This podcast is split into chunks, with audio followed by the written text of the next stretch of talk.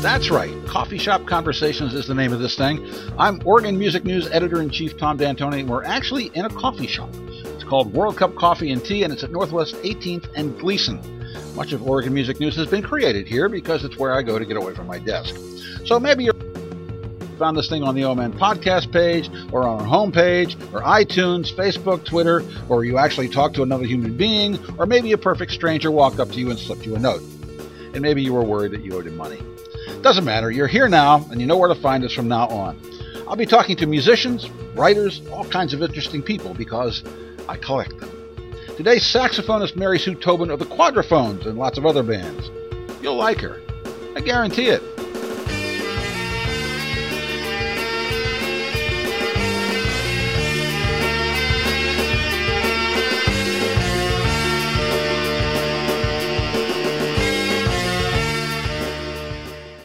Thank you, Wayne Horvitz. um, that was an old Wayne Horvitz um, uh, album from when he was had the president, and um, so uh, sitting here with me at the World Cup Coffee Tea Shop is Mary Sue Tobin. Hi, Tom. Hello. you know her from uh, lots of places, including most recently and most definitely the Quadraphonnes. Yep. You know, I've stopped calling it the all female saxophone quartet. Oh, good. I stopped calling it Good. Good. because We're over it. yes, we are over it. uh, you have a brand new record out, yep. and uh, it's called uh, "Get the Funk Out." Yeah. Is this a this isn't a new side quadraphonnes because you've been playing this stuff for a long time. Yeah, we've been building up this repertoire for our club shows and festival shows. Yeah. Um, for uh, almost two years, we've always done a variety of music, Yeah.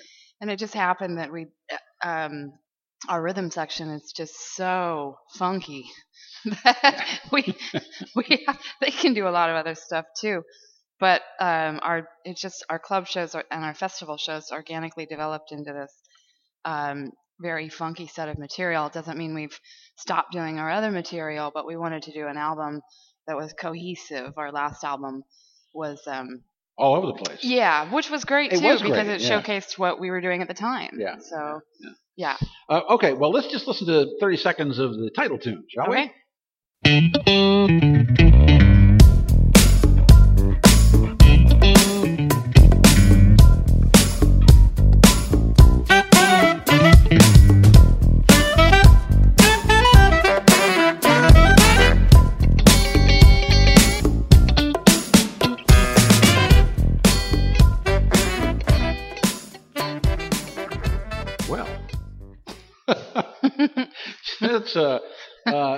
know, uh, originally the quadraphonnes were very intellectual, jazz ensemble, and you've changed, you've turned yourself into James Brown or Maceo Parker. Anyway, even though you don't play the alto, I do sometimes. I do. I do on, on half the material. depending on what. Oh, just some t- tunes are just more.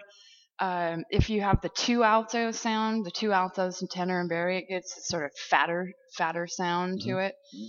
And um, then if you have the soprano SATB, gives you that barbershop, the um, you What's know, or SATB? string SATB, uh, soprano, alto, tenor, barry. Ah, So it's sort of under the tradition of how was I supposed to know that? Ah, I know. I'm not. I'm just speaking saxophone language. SATB, Tom. You don't know Yeah, that? oh, yes, okay.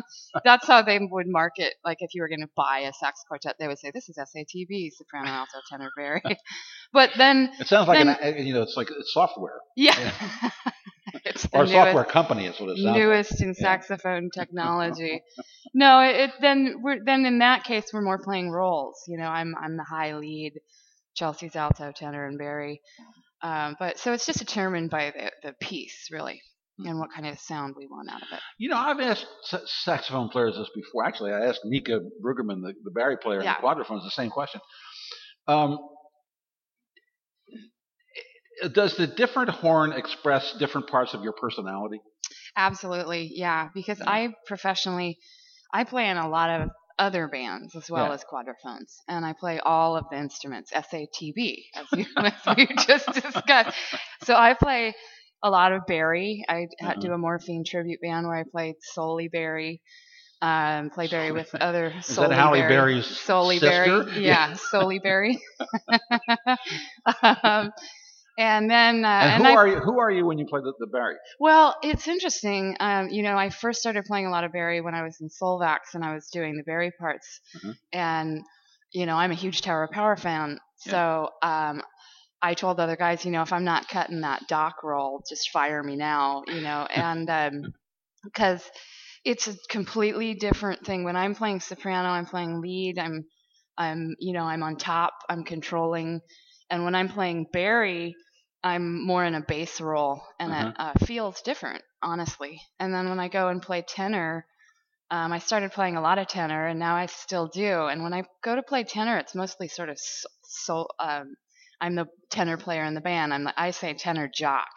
You know, I feel like, yeah, I don't have a pencil, and I'm just gonna sit here and solo, and I'm gonna get in trouble for that. and then when I'm playing alto, you know, lead alto, I grew up playing lead alto, so Mhm. that's sort of back to my. Uh, I'm in band, you know, but but it's also cl- really close to my heart. So I definitely sort of take on different personas. I have different names for all of my horns. Really? Yes. What really. are they called? Um, my alto is a famous vintage horn, and I got it from this crazy guitar player in the country. And he had named, he had a little sticker on the top that said Nicole. And she's sort of my princess, so I've always called her Nicole. and then my soprano, I loved Steve Lacy, and the soprano is more, uh, I think of it as elegant, you know. I play it very precisely. Um, and uh, so in honor of Steve Lacy, and I was thought it was sort of French for some weird reason. So th- her name is Stephanie. I, you know, Uh-huh. may need counseling. But, um, That's okay. my- this, my- this this yeah. hour will be fifty bucks. Is okay, okay. uh, my tenor, I it, it's again a really um, great vintage horn that I wouldn't have been able to um, buy if it hadn't been for my friend Aaron Barnes. Mhm. And I definitely, I, I, you know, I'm not sure why, but I view the tenor, tenor as more masculine, and uh, so tenor's name is Aaron. Um, and then my bear, my Barry, my Barry is just Bertha. I don't have a name for my clarinet. Ah. Uh, little squeaky, maybe. is is it really hard to play the baritone sax? Um, it just takes a lot of air, which fortunately I have. I've always been a, you know, big player, strong player, loud player, and um, so um, like with morphine, I really get a rock out on the very, but certainly takes a toll. Um, it's certainly, I mean, just the pressure of it Yeah. alone on you is, um, it's a big horn. It's a lot of weight Yeah. and a lot of air going through it. But it's not necessarily, you know, harder to play. Well, it may it may take more air for you, but of course you you you're realizing that it's rattling other people's rib cages. Yeah, I love it because when you when I uh, go into a club, or I just did a session re- recently, and the first notes that you play on a Barry, w- without fail, everyone turns around like, "Hey, Yeah. hey, whoa, whoa, whoa!" you know, give us some warning there.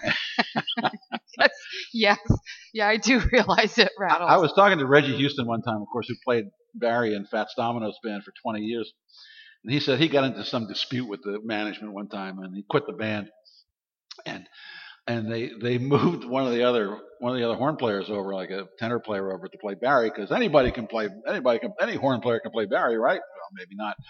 Well, it took about two weeks, and the guy who moved over went, "You you have to." s- I, I, I have to stop doing this. This is killing me. yeah, I have a buddy who's like, I only play Barry for special situations. Don't let the word get out. Well, how old did you have to be before you took up the Barry? Did you have to, like? Did you have to like grow? You know? Oh well, yeah. I mean, that is a that is a, a consideration because I Yeah. teach kids, and I had one kid, and he really wanted to play the Barry, and just it's physically impossible. It's too big, you Yeah. know. Um, so I didn't start playing very. Um, I mean, obviously, it would be how whatever size you are. I'm Yeah. fairly s small, and um, but um, I I probably could have started playing Barry in high school if I wanted to, but I had always was the lead alto player, and then added soprano, added tenor, and then didn't add Barry until later Huh. in my life. Why were you the lead alto player? Um, I had played oboe and um, had good reading chops, loved jazz, and um, so um, got an got an alto. They put me on alto to switch me off of oboe. It's called the trainer horn. it's what a lot of these kids start on, Really? and um, so I just loved it. It How old were you? I was 14. I was going into high school, and Mhm. I wanted to be in jazz band. And here I was, this oboe piano player.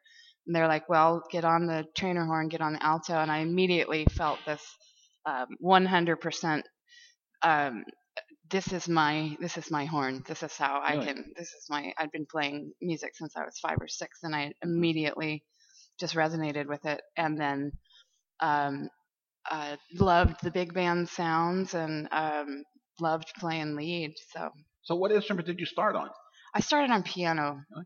Yeah, and then moved to uh, oboe. My brother had left one behind, and Dad said, "Well, if you want to be in band, you're gonna play oboe." Of course, now you have a, a very unusual introduction to music, for, you know, with your dad. Did, didn't he take you to like very avant-garde jazz shows? Oh, absolutely, yeah. At what age? Oh, like nine or ten. I mean, I remember a lot of these guys, and we had seven kids, and Dad would try and take us all to things that we were interested in. I was interested in music. Mhm. He was interested in all this avant-garde 20th century and jazz music. So my special night with Dad would be that I got to go to these shows, and at the time there were these gallery shows that were under 21 and they happen to be very avant based. Uh-huh. And so I got to see Rich Holly and the Lizard Brothers and Vinnie Galileo with all of his instruments all around him. Jeez. And imagine, you know, you're out with your dad and you're at this cool show at an art gallery and you just feel so special. So I always had a very um, lo- a love for that. That's that's really unusual because that's not how kids get generally get introduced to. to first of all, first of all, they don't generally hear that stuff until they're they, until much later in life.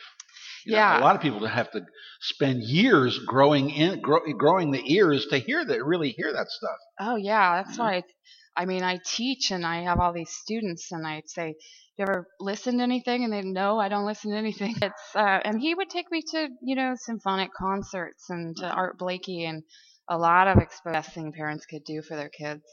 So, what kind of were you listening to pop music at the time too? Um, I wasn't listening to a lot of pop. I was listening to.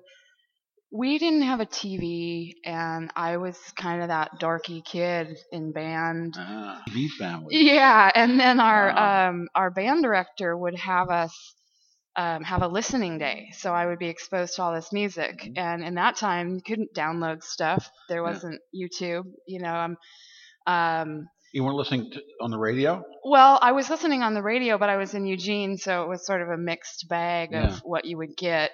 But I loved records, so I would go out and spend my allowance money, my Easter dress money, my p- paper out money, and I would go out and buy all these albums that we would listen to Mhm. in jazz band, which were um, the band director Greg Hall. He would expose us to, you know, ton of many different forms of music, and I would just tr- truck out with my babysitting money and go buy all those albums and sit there and listen to them. So not a lot of pop. Later in high school, of course, I got into um, um, some of the like the New York art scene, um, Laurie Mhm. Anderson and Uh-huh. Talking Heads and uh, that. so you're one of of the few people who missed hair bands. Uh, when I met my boyfriend, um, that was the bass player in our jazz band, our our little combo we started. Yeah. I certainly got my introduction to uh, Hendrix and Zeppelin and uh, some hair bands for sure. Yeah, which I like. I, you know, I'm I I I used to put um oh gosh, I'm not even I'm gonna be that dork that doesn't even remember Iron Maiden, Iron Maiden. Iron Maiden. yeah. Really? Wow.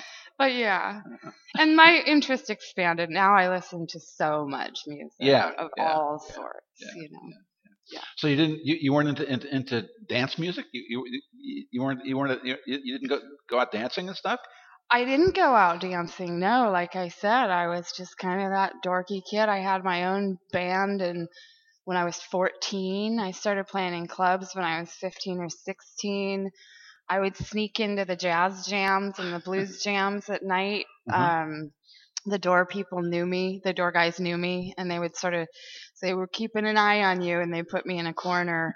And uh, yeah, I was wasn't out dancing. I was trying to sneak into jazz jams and blues jams, and I was gigging even at Uh-huh. that a young age like that. Really? Yeah, Wow. yeah. Late in, later in the '90s, I got it got into um, you know uh, hip hop and the co- sort of conscious hip hop and Michael Franti and all the stuff that was in the clubs because I was playing in the clubs and hearing that. So. But when did you realize that you could make people dance? Oh, well, I got hired out of U of O to Mhm. join this sort of world beat reggae band Mhm. that would tour with Steel Pulse and UB40, and we would play huge festivals. And so I'm going from playing jazz gigs and pit gigs in Yeah. Eugene and at U of O to playing festivals for, for thousands of people at a Mhm. young age, at 18 or 19 Wow. and um, with bands like the Cherry Poppin' Daddies and Curtis and Crazy Eights and and it was it was like wow people are dancing this is cool and it was a entirely different experience and I really enjoyed that and then You I have did you feel a sense of power? um, not power, but connection with the audience, Uh-huh. A- like a, a a very visceral, physical connection with the audience. That Uh-huh. was, um, you know, you still get that playing jazz, Mhm. and certainly I go in cycles where I played that kind of music for a long time, thoroughly enjoyed it, and then I wanted to go back and play more. Um, focused jazz. I kind of quit all those bands and Mhm. decided, hey, I just want to, you know, be a jazz player, play more, go back to my, you know, play avant garde, play jazz, play big band. And then I, after doing that for a long time, you know, I was like, ah, I really want to play some funk again. And Yeah. Solvax called, you know. Yeah. So it, it's my, I've embraced all of this music and it's kind of been cyclical for me how I, Mhm. how I feel, you know. Because when I met you, that was during the Andrew Oliver Paxlin uh, part of your career. Yes. Yeah. And that was definitely jazz. No- of course, you know, at the time, no question. guys Yeah. like me, we tried to rename it. Let's call it indie jazz so young people will listen to it. You know? Which we did. Actually, the name caught on a little bit, you know? Well, there was a big scene at that time. Drew Yes. Schultz, Chris Mosley was here. Yeah. There was um, uh, the record label the Dyadic. Um, yeah, Dyadic Yeah, Records, yeah, yeah. and um, there was a real Dusty big York. Dusty York, yeah, Yes. and there was a real scene for that. I mean, there Mhm. wasn't really another word to call it except for indie jazz. All these Yeah. killer players were moving here and playing this um, modern, a new, an, a, um, a, a new form of jazz. They weren't. It wasn't retro. It wasn't big band. Mhm. Wasn't funk. Wasn't smooth jazz. Right. And um, it was composed music, and it was a great period in my life. I did many albums with Andrew Oliver and with Sound for the Organization of Society, Yeah. Paxlin Quartet. Um, we put out, you know, two or three albums, and it was a fantastic period in my life. I loved doing that. Yeah. And then Soulback's called. yep, yep, yeah. And all of a sudden, And then I did was do an entirely different thing, Yeah. and I've, you know, I, and and along with many many other bands as well, you know, and I've certainly put in my time in the trenches too, with wedding bands. yeah, I, I, I and- know. It, it, it, it, it's just not overnight stardom for you. Where's the blood on my knuckles here? I'm trying to you find know, the scars. You, you raised a couple of kids. I did. I didn't take the same trajectory as other people. So there's a lot of What was your trajectory then? well, I um I was set to be one of those kids, you know, that was going straight from Eugene to Berklee College of Music. I had graduated early. I was going to be a jazz sax um I was going to be m- in my life. Well, it still is. Yeah. Um but I um I had a son young, and uh, his father and I we, we got married and stayed in Eugene, went to U of O, and um, then moved to Portland and toured, and um, and then I had another son um, uh, later, and so I was raising my two boys and touring, and um, eventually went went back to school, went back to PSU, finished my undergrad, got my master's, was the GTF. All this time, I'm still playing with other bands. So my trajectory has been very, very different from a lot of kids who are sort of young jazz superstars know what they want to do. They go after the East Coast for three or four years. Yeah. They come back to Portland and they start making a name for themselves um, at a very young age. A lot of times in a very specific setting. Mm-hmm. So um, I I had a different path for whatever reason, and um, um, now my boys are grown. I'm at a relatively young age, and I'm still playing all the time. And I have no regrets as I have a fantastic life here in Portland, a, a, a very, very um, well rounded musical um, career with bands that I enjoy immensely. So. How'd the boys turn out? Ha, they are just wonderful. Don't even let me go on. yeah. Go on. Um, no, they're great. My old, they both played music. My younger one is an amazing drummer. I always got them music lessons, mm-hmm. and um, and uh, my younger son is a wonderful lighting director, drummer. Um, just a great guy. He lives in Portland, and my older son is on the East Coast he wanted more the business route, which is fine by me. You yeah. want to go get an MBA in business? Terrific. Wow. you know? awesome.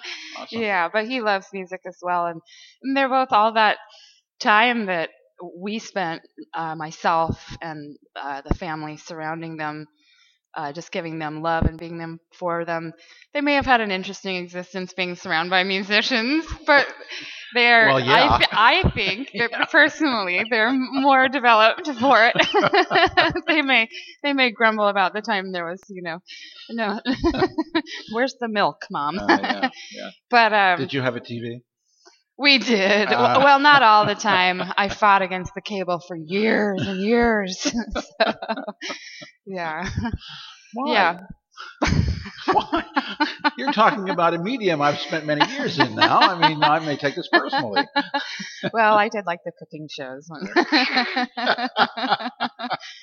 yeah. Uh, no, they're they're terrific, and um, I couldn't have asked for uh, for more wonderful boys. Yeah, men now now. Ooh. Yeah. Mean, no. Mothers are, are, are, entitled to call them boys for the oh, rest, absolutely. Of, rest of yeah, their life. They'll still be Come my on. babies. Yeah. Yeah. yeah. um, do you do you talk music with them? Absolutely, yeah. My younger son, I keep telling him, "Can you do a dubstep of the quadraphone stuff? That's what the kids like, right?" And he'll just sort of groan. And um, yeah, I would love to. Pr- I would love to do an album with with my son. Um, mm-hmm. And uh, we talk we talk music. My older son is sort of like, eh, you don't like what I like, mom. But uh, oh, ooh, ooh, but hurts. I'm like, come on, send me a CD. Yeah. Wow. So, yeah. what do you think? He what What does he like that he he thinks you don't like? You know? I, I indie rock maybe. Oh no. the world beat. Uh-huh. I was really influenced by a lot of music that was coming out of that I was hearing while we were doing festivals and touring and like I said there was a lot of sort of conscientious hip hop going on around that time. And um, I was offered a record deal after um, that band broke up to do my own project, to write my own material. I was playing a lot of keyboards. Mm-hmm. And um, so I did write my own album, uh, 10 or 11 songs, all, all mine. I played keyboards, I had a band, I sang. Wow. And was just missing my saxophone so much. The uh-huh. album had horns on it, but it was very vocal key band based. And I got invited to join some of my friends back from Berkeley for this jazz trio, you know, sort of John Abercrombie, uh, uh-huh. Keith Jarrett, mm-hmm. um, kind of stuff. And got asked to open up for Herbie Hancock, and I just refused to put out the album. I just, I just said, you know what, I just I really want to go back to playing saxophone. So I quit everything, went back and just started practicing. Wow. My younger son had gone into school. went to Rob Scheps for lessons. Um, eventually went back to PSU. That's what that's what pe- only musicians know about Rob Scheps. Yeah. Well, let's uh, let's let's uh, just say that he was um, a teacher who um, Great saxophone player. Yes, and a teacher who made me. I went up to him at the old Jazz de Opus and I said, "I'm I want to be a badass sax player." Yeah. And he was like, "All right, are you ready for this?" And I wasn't quite, but at the same time, he was a fantastic teacher that really um, makes his students uh, operate on a high level. He doesn't really take anything less than that, which is not a bad thing all the time. Not a bad thing. On the other hand, Well, there, I forget who said it, but there there's uh, there was a, a musician in town who said. It, it, it, some at any any moment in time in the world, someone is telling a Rob Scheps story. it's true. Yeah, but I had a lot of great teachers, um, a lot of great sax teachers here that helped So you don't me. want to tell your Rob Scheps story. I'm not on air. Are Okay, we on air right, okay, now? No. a, sure, no Um, problem. No problem. um, he he inspired me to go back to PSU. He was like, Yeah. at the time, I was really all that I did was I took my kids to school and I would go home and I would practice for seven hours, and then I would go. Um, I, I think it's the only time I ever had a real job, like at the post office or McMenamins or something, Yeah. and that's all that I did. And they were like, "You're gonna go mad," so they sent me to PSU, where I met all the people that I play with today: Dan Gaynor, Ken Amazing. Ellis, Bill Athens, Charlie Gray, Darrell Grant, all those people. Jeez. So Okay, let's one since we're we are at the World Cup Coffee and Tea Shop, um, and um, at the at the Northwest Gleason and 18th. Uh, why don't we uh, take a break here and take a coffee break? Let's take a sounds coffee break. good to me.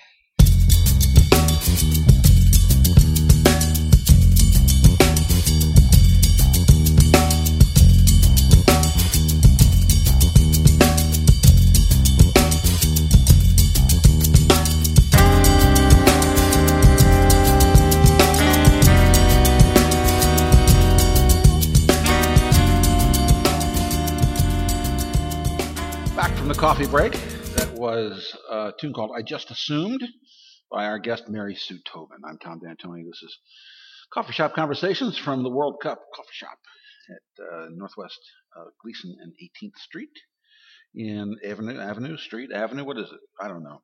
It's it's one of the two. It's paved. Yes. and that was a tune from Quadraphone's new album, Get the Funk Out, a tune called I Just Assumed by our guest Mary Sue Tobin. Um, how, how do you compose? What's your what's your method? Do you- Um, do you, compose on piano? Yes, I do compose on piano, and um, I used to sit down, um, sit down at the piano, you know, with a little recorder Mhm. or a, you know, music pages, and just write every day. I was writing a lot for that album, and I like to just sit down at the piano. I played for dance classes for years, and I would, they would.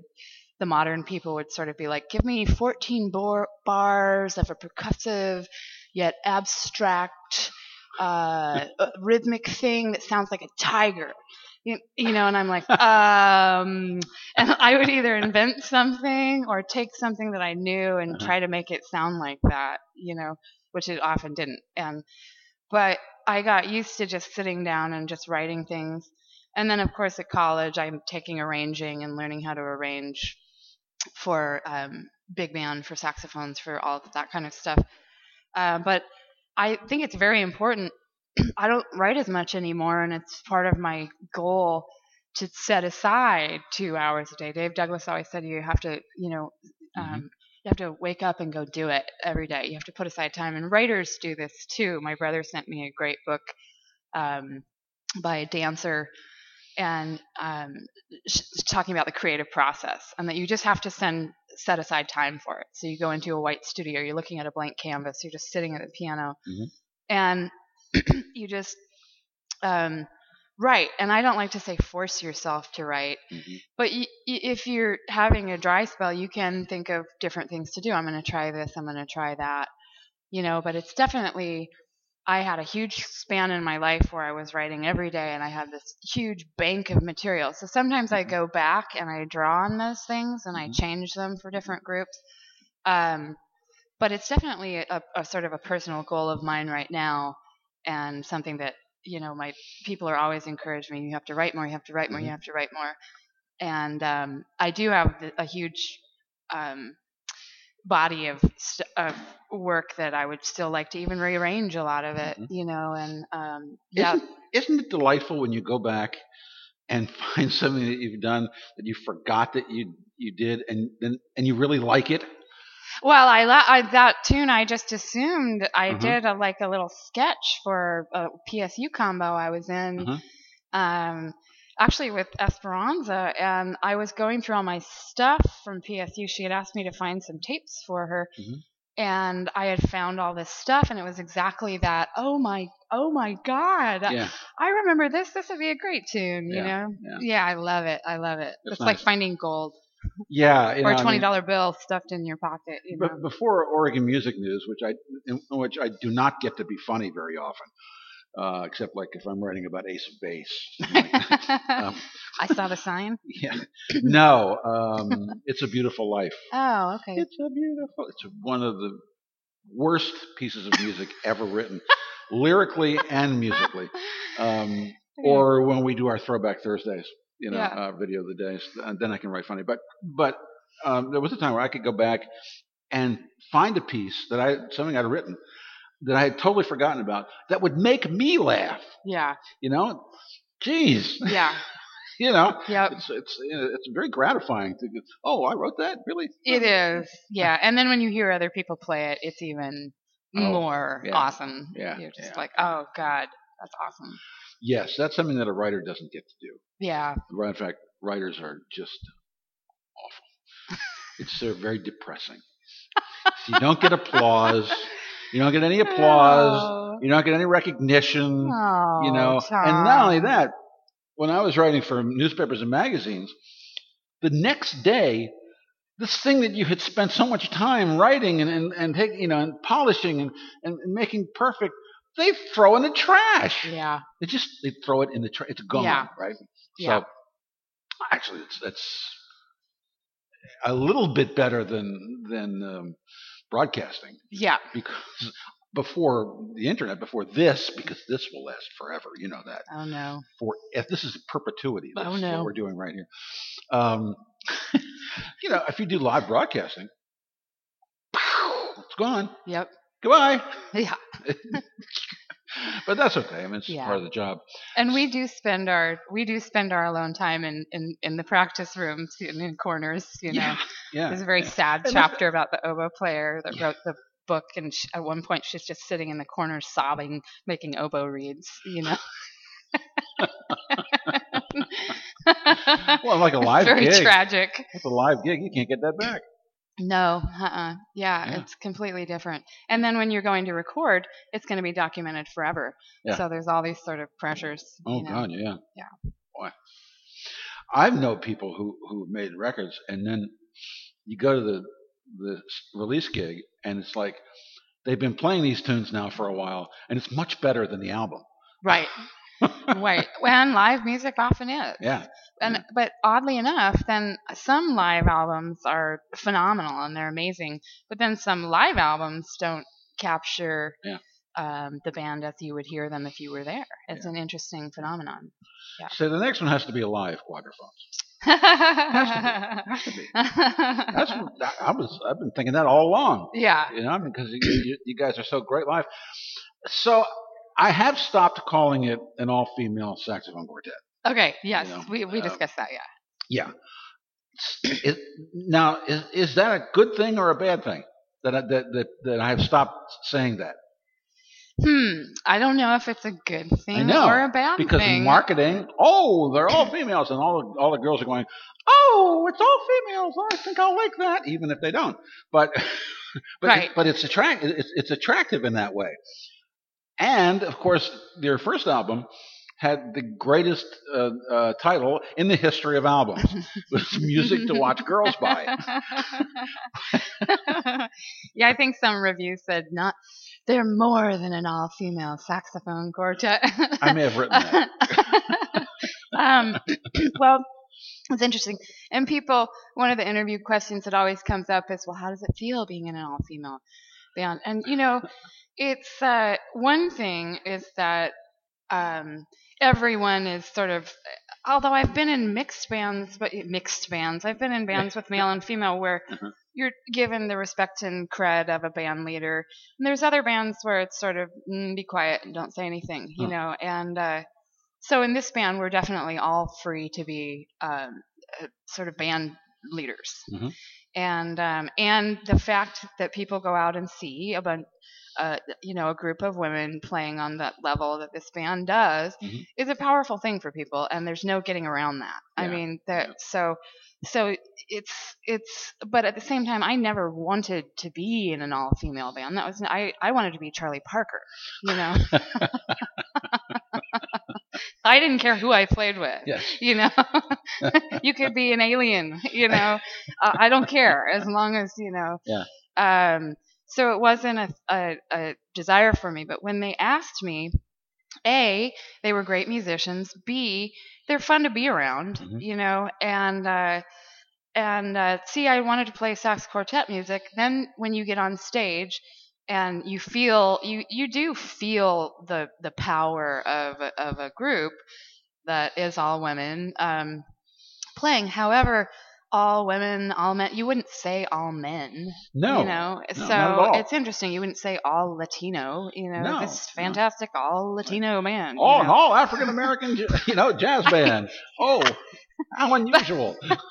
but I mean, the fact of the matter is, is that women have been slowly, you know, working their way into uh, uh, being respected jazz musicians, and there there is a history out there, you know, even in the European symphonies, you know, were incredibly hard on female female artists and musicians. So there there there there is the fact that that is and has been um, not an issue, but a fact, and so. Um, so how I don't does that know. manifest itself? I don't- mean, uh, for you, how, how has that manifested itself for you? You know, when, when You know, I've never really thought about it, um, except that um, my sister was recently talking to me about some uh, sort of racism that was going on in this debate team and how it can Mhm. manifest itself as blatant or subtle, Mhm. and or it can manifest itself as sort of joking, and you know that it's joking, or passive aggressive. So she was like, "Well, how is that for you, being a woman in in the music field?" It's the same thing that it is for everything, everybody. Sometimes it's subtle, sometimes it's passive aggressive, sometimes it's in your face.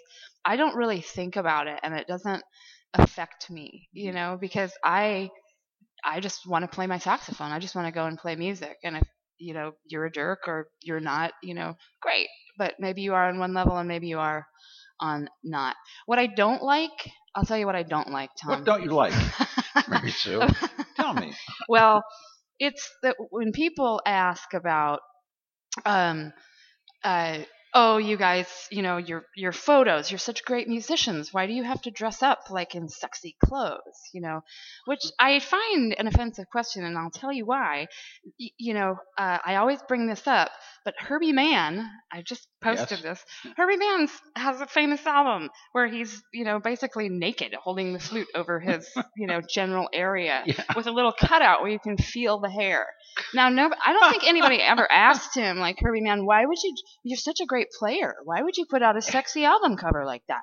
Miles Davis is in his boxers in an album, you know. So maybe I find that sexy. I'm not going to say to Miles, Miles, you're such a great player. Why do you denigrate yourself by dressing sexy like that? Maybe it's not even sexy to someone Uh-huh. You know i just find i find that an offensive comment because we're women we'll dress how we like and we dress for ourselves you know Mhm. we don't dress for marketing ab- ability we dress because we like what we're wearing Mhm. you know and um, the idea that you would not ask that question to to uh, a man saying a ripped t-shirt rocker dude with long hair Yeah. you know eddie eddie van halen you're so talented why do you have to denigrate yourself by dressing I, I, I keep saying this because I, Yeah. i'm like can't you see that that's um that that's um, a ridiculous question Yeah, that's yeah. ridiculous we'll dress however we like Of course, you know um, the other the other the other part of that is that most male musicians dress like schlubs.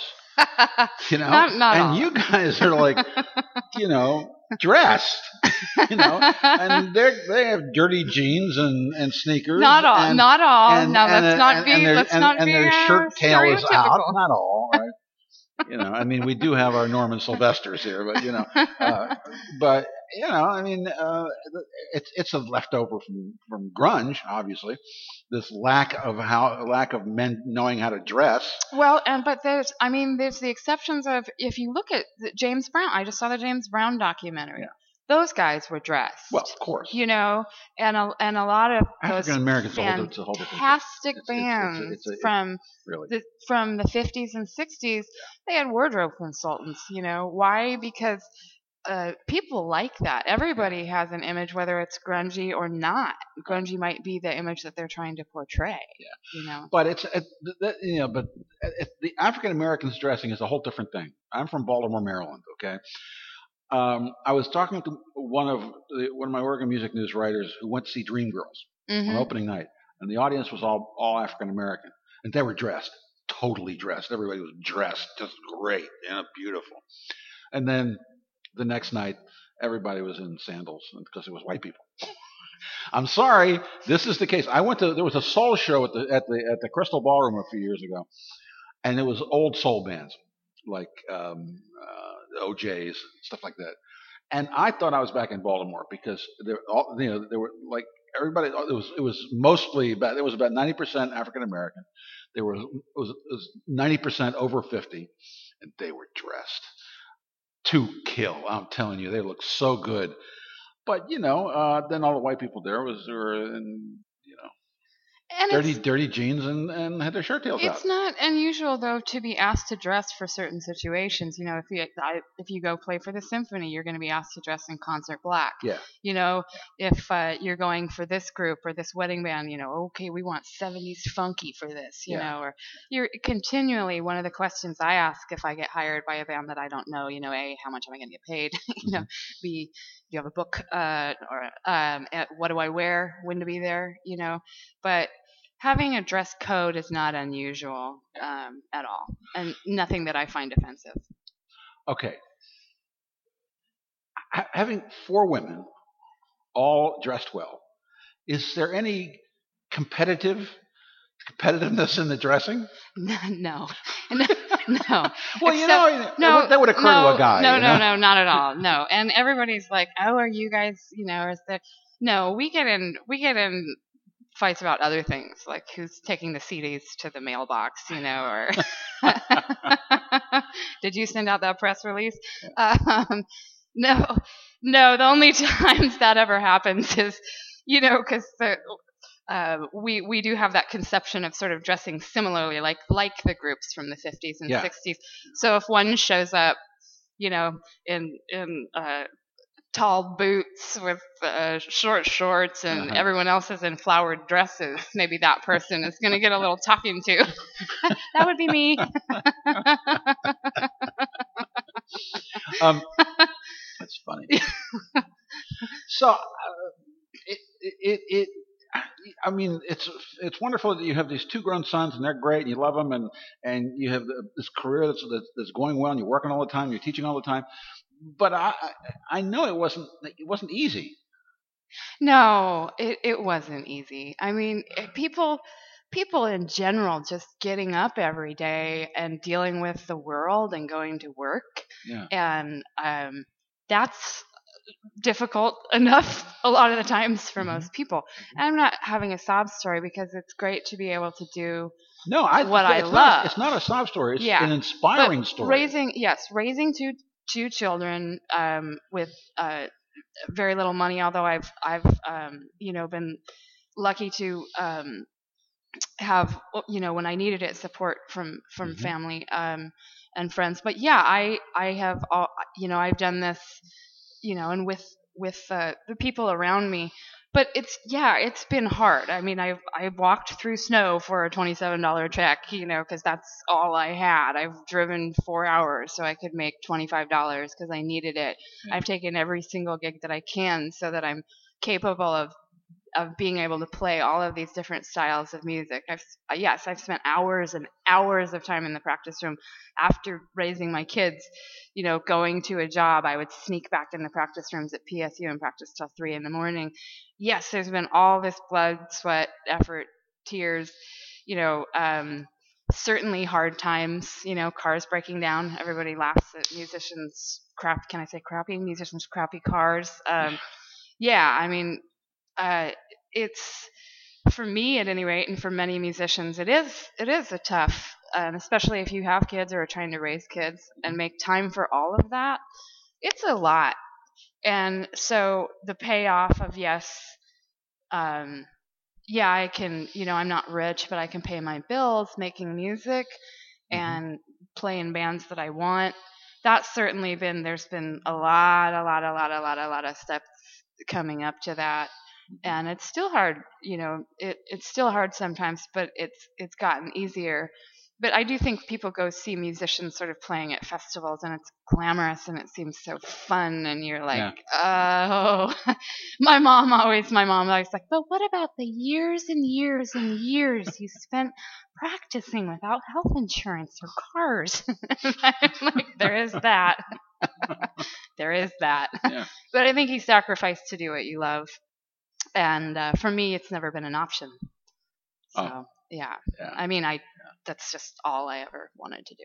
So, yeah. So you must have a, a real sense of accomplishment then. Not that you're not not not that everything's over because it's really this it's first certainly with with know, well, the- yeah, the- for for how for for how far I've come, and for Yeah. certainly the you know the boys turning out great, and um, uh, but I share that with everyone around me. Um, yeah, I do. The the interesting thing though about being a musician though is you're never satisfied, or at least I'm I, like I'm not. Like Yeah. I'm like, okay, this is great. What do I? What can I do now? I have the rest of my life where I just want to keep getting better and better and better and better Yeah. and better. You know, I um I called John Nastos or Nicole Glover and be like, hey, can I come?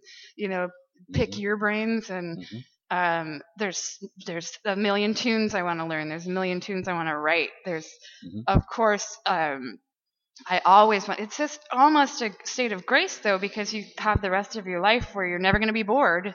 You know, there's Yeah. always something to do. You can always get better. The, I I would never you know, yes, while I have a sense of accomplishment, I, I would I would never dream of sort of saying, "O- okay, well then, good, done. You know, no, I'm constantly Yeah. Making lists of "Ah, I want to learn that tune, I want to write that tune, I want to arrange that tune, I want to transcribe that solo. You know, I'm constantly being inspired, and um, it, it's a sometimes it's like "Ah, I have so much to do, and other times it's like, yeah, I have the rest of my life to get better. You know. And we haven't even talked about your your uh, the, the music that you curate, Ah. the, the festivals and the clubs and yeah, all that. then you there's know? that. Yeah, yeah, yeah. That's Yeah. a that's a whole different. I mean, yeah, I'm sure at the end of Cathedral Park Jazz Festival, you know, you did it. There you go. Right. You know, that's that's a that's a, a y- y- the people came, the Yep. bands played, Yep. and you put that together Right. or helped put that together anyway. Yeah. anyway. A couple of them, Yeah. And that must you know that's a different kind of uh, uh, sense of accomplishment, isn't it? It is a totally different sense of accomplishment, Yeah. and um, you know, I got into running series because of one of my bands had gone to Chicago, Mhm. and and we asked them, how do you get people to listen to your music? And they said, well, we start our own series, you know. Yeah. So, and I came back and started one at Red and Black. The owner, the, not the owner, it was co-op. Mhm. Said, do you want to put your band in here every week? And I said, well, my band can't play in here every week, but I could book it every week, and then we Mhm. can have a venue for. Um, and be, then that sort of started it. So sometimes I'm like, ay, ay, ay, you know, why Yeah. am I doing this? Yeah. Because it is a lot of work, and I've um, very rarely been paid for curating in my life. Um, occasionally, and that that was a huge sense of like, um, that's I appreciate being, um, you know, uh, rewarded for that or or uh, compensated for that. However, I continue to do it with Wine Up on Williams and with the FOPO All Stars, Yeah. and with um, helping program for uh, Portland Jazz Composers Ensemble and PDX Jazz. and it's sort of that thing of you have the van and you're you can lift heavy things so you're the guy that's going to be called for moving and how do you say no to all your friends yeah, right. you don't you go and you move that bed you know and um but And it's a necessity You've yeah. had success where like people are going. Your your series at the Blue Monk was more successful than the club. right If that club was still going, that series would still be going. And Oh, then, yeah. then people were, were were I think really surprised. You know, Yeah. from the outside, like, come on, Sunday night right jazz with the with the the kind of, of music you were booking in there, which Right. is kind of the intellectual side of things, hmm and uh, and it was, you know, I. I I know you had must have had some bad nights, but there was a lot of people in that club. Yeah, we um the the booking is interesting because you're never going to please ev- any everyone all the time ever, Mhm. Yeah, right? yeah. Someone is always going to be like, why why didn't you book that? Why didn't you book that? Why didn't you book that? And um the way that um the way that I feel about it is just um there's such a necessity for venues. Yoshi Yoshi's in San Mhm. Francisco just um, discontinued their jazz programming. We have so few clubs in town, Yeah. and booking is sort of a thankless task. But it's one that I've just come to terms with. I I book um, if if I just have always told people that I book for. I I don't want a phone call. You know, I don't want a phone call the next day Yeah. like just just let me do my thing you know and if some things Mhm. don't work out then we'll we'll assess that um but there's such a wealth of talent here in Portland people have such a desire to play that I will continue I will continue to book even though some some days I look at my to-do list or email list and say oh you know I really I should be writing right now More business I should than be more, more business. yeah yeah my email Yeah. email inbox or people saying oh you didn't re- you know you didn't re-. i try to return phone calls but sometimes i'm like hey man you know it's just gonna have to wait a second Yes, you I, know I'm aware of that. yeah poor tom has been on the receiving end of that one of that one, yes. Listen, I was very happy that you could spend this hour with us. oh i was so Um, delighted that you called me yeah. Um, so what's coming up? What's you know? Here's the thing, guys like me, right? yeah We're the ones who keep asking, well, what's next? yeah What, is it got another record coming out? Uh, you got another band? What's going on? You which know, is great because musicians need to promote themselves you know? Well, I, you know, the thing is, uh, uh, there is. I mean, it's. I. I. I I'm. I'm assuming it. I, I could, no, I'm not assuming. I know it is. It's. It's. It's good to to to be asked when your next thing is coming out. Yeah. Because that means that people like you. Yeah. So what's going on?